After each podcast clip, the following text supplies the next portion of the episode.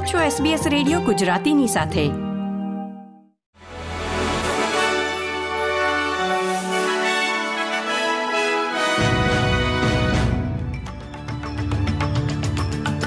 નમસ્કાર. તેરમી ડિસેમ્બર બે હજાર ત્રેવીસના મુખ્ય સમાચાર આપ સાંભળી રહ્યા છો વત્સલ પટેલ પાસેથી એસબીએસ ગુજરાતી પર.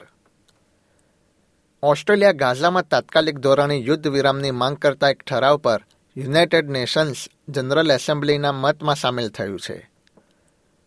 ઓસ્ટ્રેલિયાના વડાપ્રધાન એન્થની એલ્બનીઝે કેનેડિયન અને ન્યૂઝીલેન્ડના વડાપ્રધાનો સાથેના સંયુક્ત નિવેદનમાં યુદ્ધ વિરામની હાકલ કર્યાના થોડા કલાકો પછી જ આ મત આપવામાં આવ્યો છે.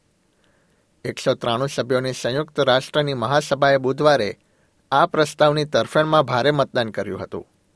જેમાં એકસો ત્રેપન સભ્યોએ તરફેણમાં, દસ સભ્યોએ તેના વિરોધમાં અને ત્રેવીસ સભ્યો મત આપવાથી દૂર રહ્યા હતા. આ ઠરાવ કાયદાકીય રીતે બિનબંધન કરતા છે, પરંતુ વિદેશ પ્રધાન પેની વોંગે જણાવ્યું છે કે તેઓ તેને ટકાઉ યુદ્ધ વિરામ તરફના આગામી પગલાં તરીકે જુએ છે.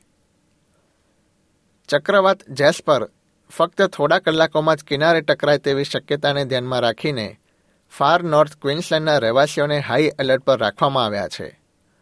ચક્રવાતને એક કેટેગરી જેટલું ડાઉનગ્રેડ કરવામાં આવ્યું છે, પરંતુ મોટા નુકસાનની સંભાવના સાથે તીવ્ર વરસાદ અને ભારે પવન ફૂંકાય તેવી અપેક્ષા છે.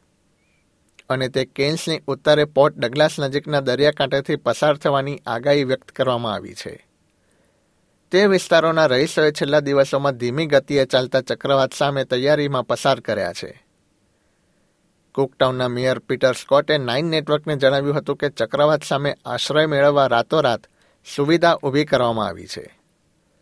રહેવાસીઓને ઘરમાં જ રહેવા અથવા શક્ય હોય તો ઊંચાઈ ધરાવતા વિસ્તારોમાં આશરો લેવા જણાવાયું છે. ક્વિન્સલેન્ડના આગામી પ્રીમિયર સ્ટીવન માઇલ્સે જણાવ્યું હતું કે ફાર નોર્થ ક્વિન્સલેન્ડના રહેવાસીઓ અત્યારથી જ વાવાઝોડાની અસર અનુભવી રહ્યા છે.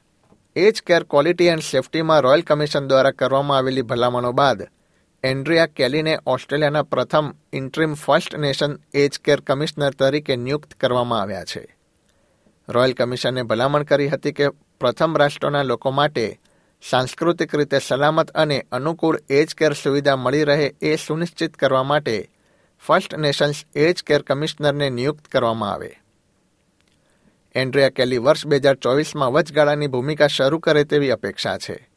જેમાં વર્ષ બે હજાર પચીસમાં ફર્સ્ટ નેશન્સ એજ કેર કમિશનરની નિમણૂક થવાની ધારણા છે. ન્યૂ સાઉથ વેલ્સના ઉત્તર ભાગમાં વિમાન દુર્ઘટનામાં બે લોકોના મૃત્યુ થયા છે. પોલીસને મંગળવારે વહેલી સવારે આ ઘટનાની જાણ કરવામાં આવી હતી અને તેઓ લિલીડેલ ખાતેના ઘટના સ્થળે પહોંચ્યા હતા. જ્યાં ત્રીસ વર્ષની આસપાસની ઉંમરના એક પુરુષ અને એક બાળકના મૃત્યુની પુષ્ટિ કરવામાં આવી છે. શું બંને મૃતક સંબંધિત હતા કે કેમ તે અંગે હજી અનિશ્ચિતતા છે.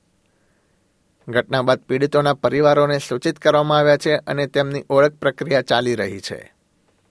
વિદેશના સમાચારોમાં, ગાઝામાં ચાલી રહેલા સંઘર્ષમાં જીવ ગુમાવનારા લોકોની સંખ્યા ઓગણીસ હજાર છસોને વટાવી ગઈ છે.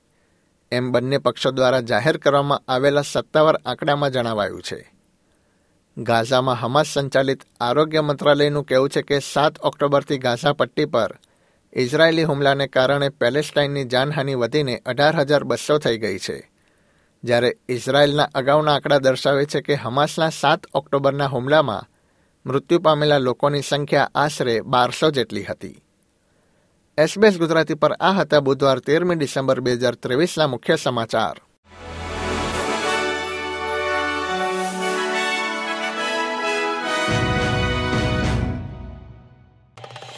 લાઇક શેર કોમેન્ટ કરો. એસબીએસ ગુજરાતીને ફેસબુક પર ફોલો કરો.